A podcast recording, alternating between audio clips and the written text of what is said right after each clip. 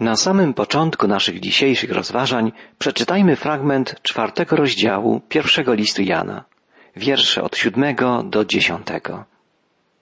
Umiłowani, miłujmy się wzajemnie, ponieważ miłość jest z Boga. Każdy, kto miłuje, z Boga się narodził i zna Boga. Ten, kto nie miłuje, nie zna Boga, gdyż Bóg jest miłością. Przez to objawiła się miłość Boga wśród nas, że posłał On na świat swojego jednorodzonego Syna, abyśmy żyli dzięki Niemu. W tym przejawia się miłość, że nie my umiłowaliśmy Boga, ale że On nas umiłował i posłał swojego Syna jako ofiarę przebagalną za nasze grzechy. W tej wspaniałej wypowiedzi apostoła Jana zawarta jest chyba najpiękniejsza prawda o Bogu najpiękniejsze świadectwo o Bogu, mianowicie, że Bóg jest miłością. Ciekawą rzeczą jest to, jak wiele drzwi otwiera i na jak wiele pytań daje odpowiedź to proste stwierdzenie, iż Bóg jest miłością. Jest ono wyjaśnieniem po pierwsze stworzenia, stwórczego aktu. Czasem zastanawiamy się, dlaczego Bóg stworzył ten świat. Nieposłuszeństwo człowieka stale sprawia mu przecież przykrość, smutek. Dlaczego stworzył taki świat, który przysparza mu jedynie kłopotów? W odpowiedzi należy powiedzieć, że stworzenie jest wyrazem istoty jego natury. Jeżeli Bóg jest miłością, nie może istnieć samotnie.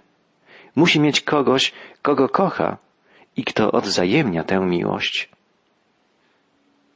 Po drugie, stwierdzenie owo wyjaśnia zagadnienie wolnej woli. Prawdziwa miłość nie może być czymkolwiek uwarunkowana. Nie może być czymkolwiek przymuszona.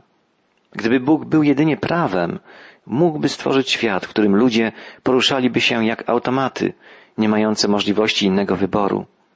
Tego rodzaju ludzie nie mieliby możliwości osobistej więzi z Bogiem. Miłość bowiem potrzebuje swobodnej reakcji serca i dlatego Bóg swoim świadomym aktem obdarzył ludzi wolną wolą, aby mogli Go pokochać dobrowolnie, by mogli odwzajemnić Jego miłość. Bóg jest miłością. Jest to stwierdzenie także odpowiedzią na problem opatrzności. Pomyślmy, gdyby Bóg był jedynie umysłem, porządkiem, prawem, mógłby stworzyć wszechświat, puścić go w ruch i zostawić samemu sobie. Są pewne urządzenia, które nazywamy automatami, które jesteśmy skłonni nabyć dlatego, że możemy je zainstalować i zapomnieć o nich. Najbardziej atrakcyjną cechą tych urządzeń jest właśnie to, że działają samoczynnie. Jednak ponieważ Bóg jest miłością, po Jego twórczym akcie następuje Jego dalsze działanie, Jego stała troska o nas, o całe stworzenie. Po czwarte, jest owo wspaniałe stwierdzenie, iż Bóg jest miłością, wyjaśnieniem pojęcia odkupienia. Gdyby Bóg był jedynie prawem i sprawiedliwością, pozostawiłby ludzi na łup konsekwencji ich grzechu. Obowiązywałoby prawo moralne, dusza grzesząca musiałaby umrzeć, a odwieczna sprawiedliwość wymierzałaby słuszne kary. Jednak fakt, że Bóg jest miłością oznacza, że musiał On szukać i zbawić to, co zginęło. Musiał znaleźć środek na grzech. I po piąte, stwierdzenie to jest odpowiedzią na zagadkę życia w ogóle, a także życia po śmierci. Gdyby Bóg był jedynie stwórcą, człowiek żyłby przez jakiś czas, a potem by umarł i wszystko by się skończyło. Życie zgasłe przedwcześnie byłoby jedynie kwiatem ściętym przez mróz śmierci, natychmiast więdnącym. Skoro jednak Bóg jest miłością, to przemiany, które dokonują się w naszym życiu i ostatecznie śmierć nie jest ostatnim słowem. Nasze życie nie kończy się wraz z fizyczną śmiercią. Miłość Boga, wieczna Boża miłość sprawia, że człowiek, który ją przyjmuje, który ją odwzajemnia, staje się uczestnikiem wieczności. Życie z Bogiem, który jest miłością, ma wymiar wieczny. Miłość jest istotą, sensem i spełnieniem chrześcijaństwa. Jan podkreśla, kto nie miłuje, nie zna Boga, gdyż Bóg jest miłością. Kto nie miłuje, nie zna Boga.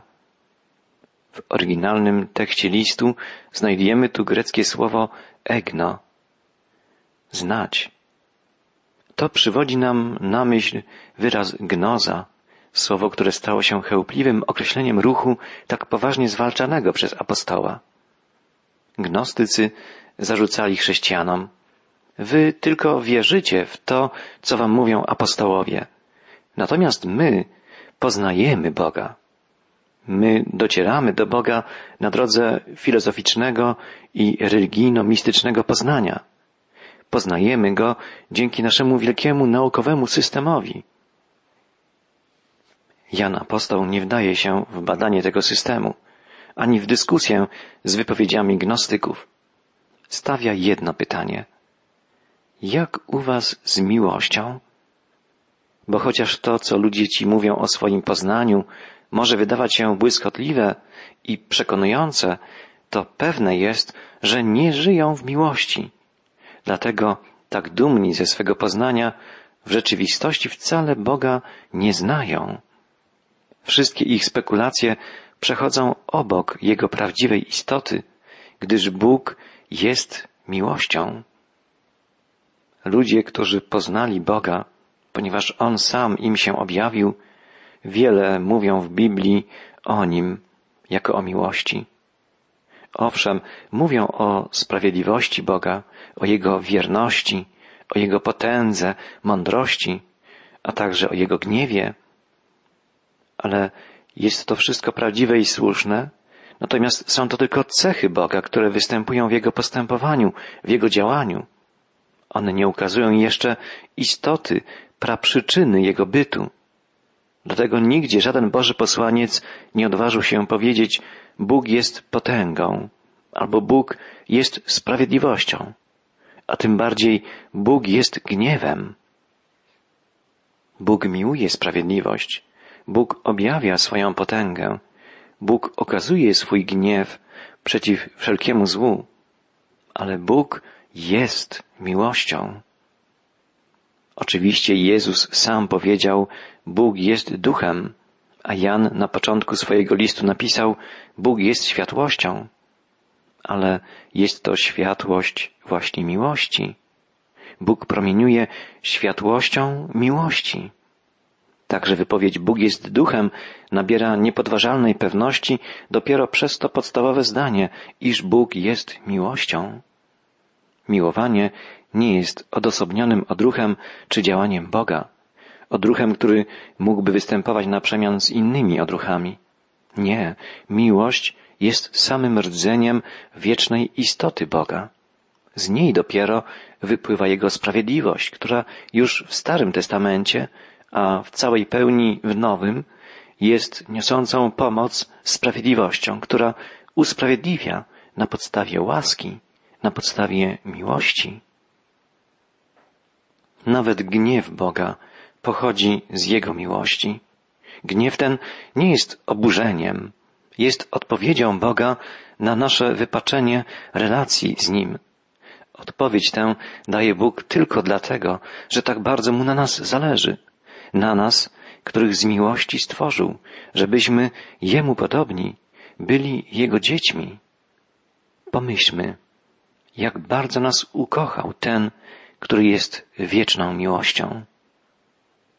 Bóg jest miłością. Tę prawdę trudno nam jest w pełni objąć umysłem. Bóg jest miłością. To jedyna tego rodzaju wypowiedź Ewangelii, sformułowanie, jakiego nie znajdziemy w żadnej filozofii, w żadnej religii świata. Wybrany z miłości naród przymierza wie o tym, że Bóg jest miłością. Czytamy już o tym w piątej księdze Mojżeszowej, w księdze powtórzonego prawa. Prorocy tacy jak Ozeasz czy Jeremiasz, wiedzieli, że ta miłość musi cierpieć z powodu niewierności ludu przymierza, pierwszego przymierza, i że może zapłonąć gniewem, widząc jego wiarołomność. Ale tego, że Bóg jest miłością, nie podważał żaden prorok. Musimy być tego świadomi, żeby w pełni docenić tę prawdę, tę wypowiedź apostoła Jana. Bóg jest miłością. Trudno dziwić się, że we współczesnym świecie właśnie poważni i rzetelni ludzie buntują się przeciwko tym słowom Ewangelii i zadają pytanie, jakże wobec budzącego grozę okrucieństwa przyrody, w obliczu wielu klęsk, w obliczu ludzkiej nędzy, lęku, cierpienia, masowych wyniszczeń, niewypowiedzianych cierpień niewinnych, jakże wy, chrześcijanie, ośmielacie się twierdzić, że Bóg jest miłością?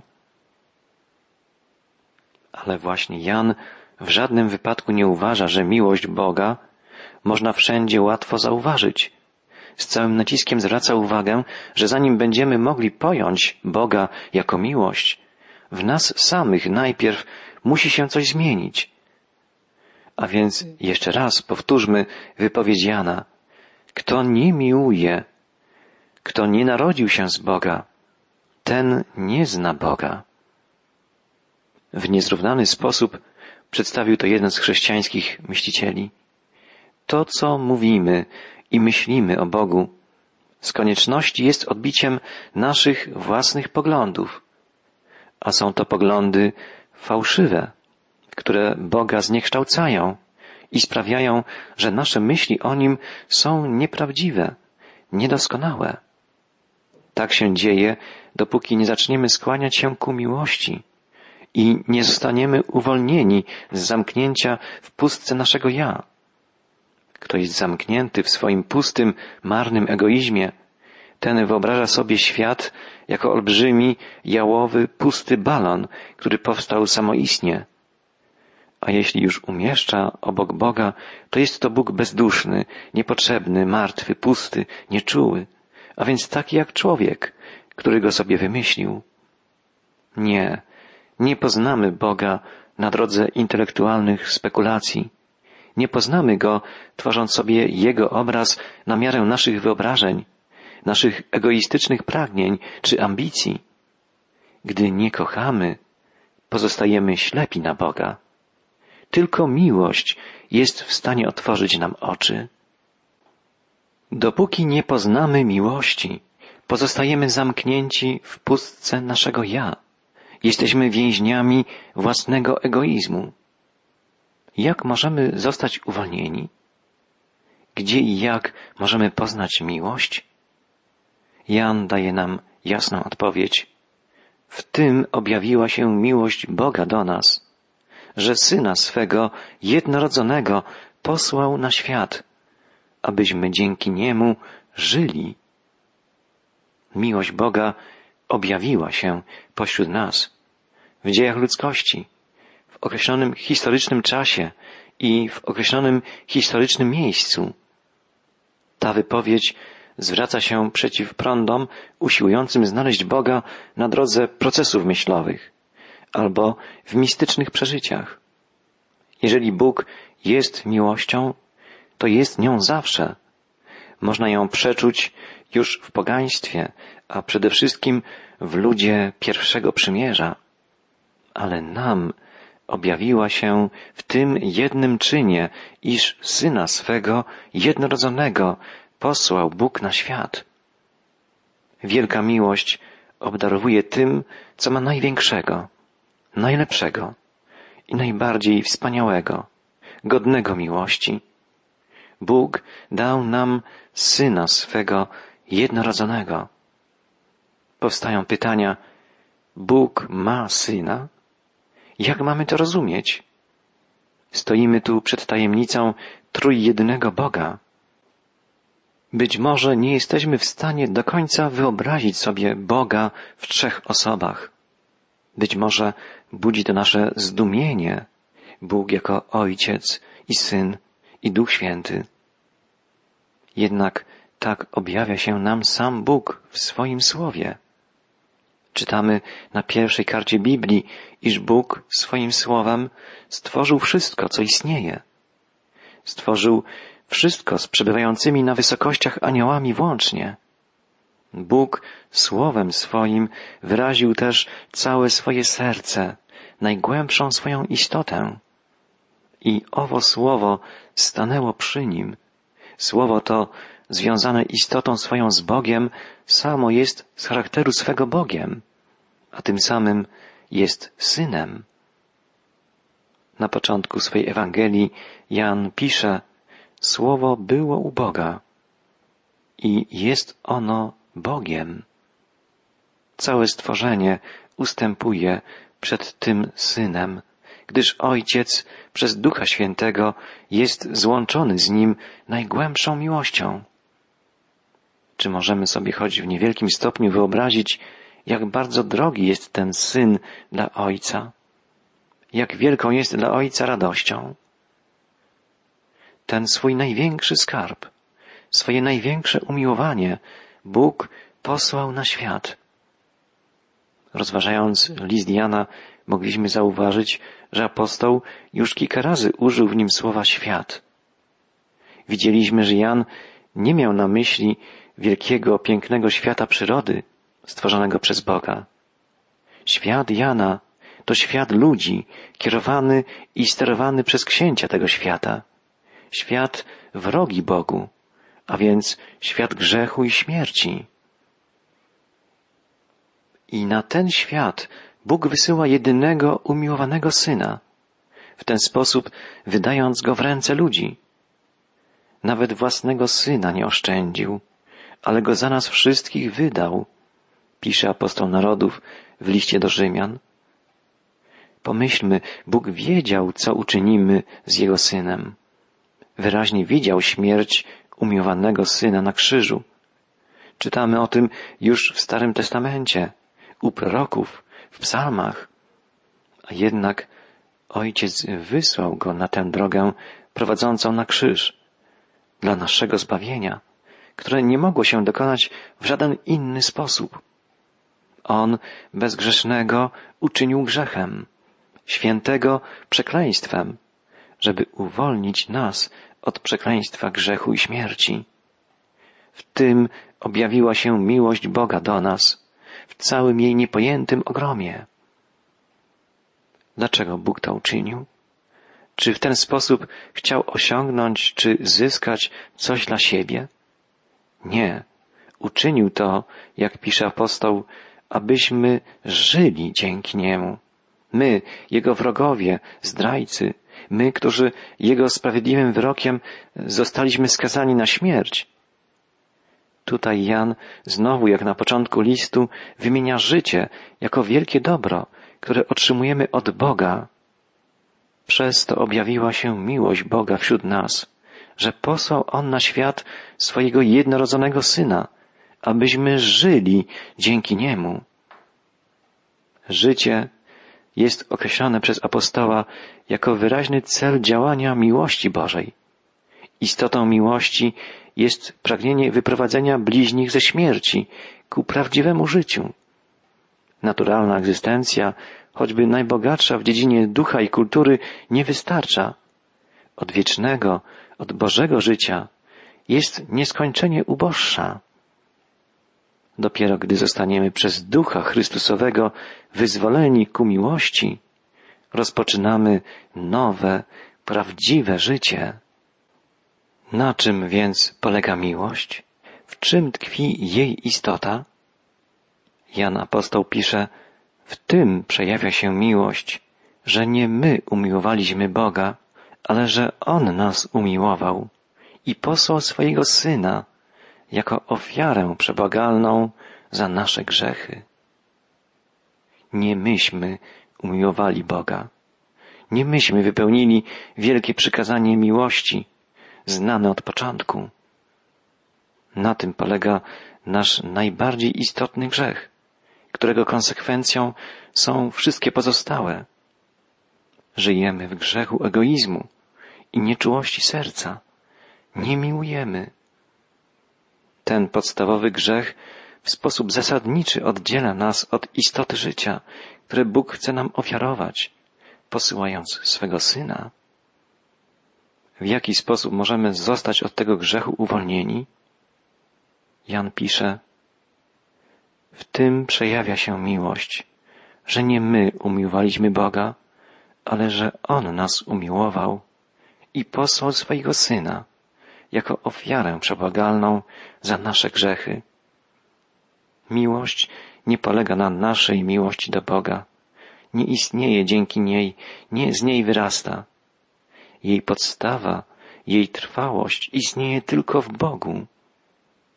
Konsekwencje tego faktu są dwojakie. Ponieważ Bóg jest miłością, dlatego my, z naszym brakiem serca, jesteśmy ludźmi odłączonymi od Boga, ludźmi zgubionymi. Bóg, ponieważ jest miłością, czyni coś niesłychanego. Miłuje nas, którzy nie miłujemy. Dowodzi tego posłanie do nas Syna. Ukazana zostaje prawdziwa głębia miłości Bożej. Jezus nie może przynieść nam daru życia tak po prostu. Musi pozwolić, aby Ojciec go wydał jako ubłaganie, jako okup za nasze grzechy. W odczuciu wszystkich ludzi ciężkie wykroczenie musi zostać odkupione. Czujemy tajemnicę, którą kryje w sobie słowo okup. Jeżeli morderca zostaje skazany na dożywocie, to dlaczego zostaje odkupiony? To jest właśnie ten niezwykły, wspaniały, tajemniczy fakt, sprawdzony w najskrajniejszych sytuacjach naszego życia, kiedy czujemy się najbardziej winni. Syn Boży swoim przyjściem, swoim życiem, umiłowaniem, cierpieniem, śmiercią na drzewie przekleństwa jest okupem za nasze grzechy. Przynosi prawdziwy pokój naszemu sumieniu. Zdejmuje z nas ciężar winy. Tego nie można wyjaśnić tylko rozumowo. Wypowiedzi na ten temat, na temat poniesionej za nas kary, zapłaconego za nas długu, oczyszczającej krwi, w rzeczywistości mogą być tylko poświadczeniem tego, co się wydarzyło, ale nie wyjaśnieniem. Jednak sam fakt możemy wierze przyjąć i przeżyć. Oddany za nas święty Syn Boży stał się naszym ubłaganiem, stał się okupem złożonym za nas. Prawdziwą miłość może poznać tylko ten, kto ujrzał miłość Boga na krzyżu Golgoty. To poselstwo jest radykalnym przeciwieństwem wszelkich innych teologii, wszelkich innych religii i spekulacji mistyczno-religijnych. Tylko poselstwo o umierającym za nas jednorodzonym Synu Bożym ukazuje pełnię miłości Boga i naprawdę ratuje zgubionego człowieka. Miłość Boga przynosi nam wolność. Miłość rodzi miłość. Drogi przyjacielu, czy doświadczasz tej cudownej prawdy w Twoim życiu?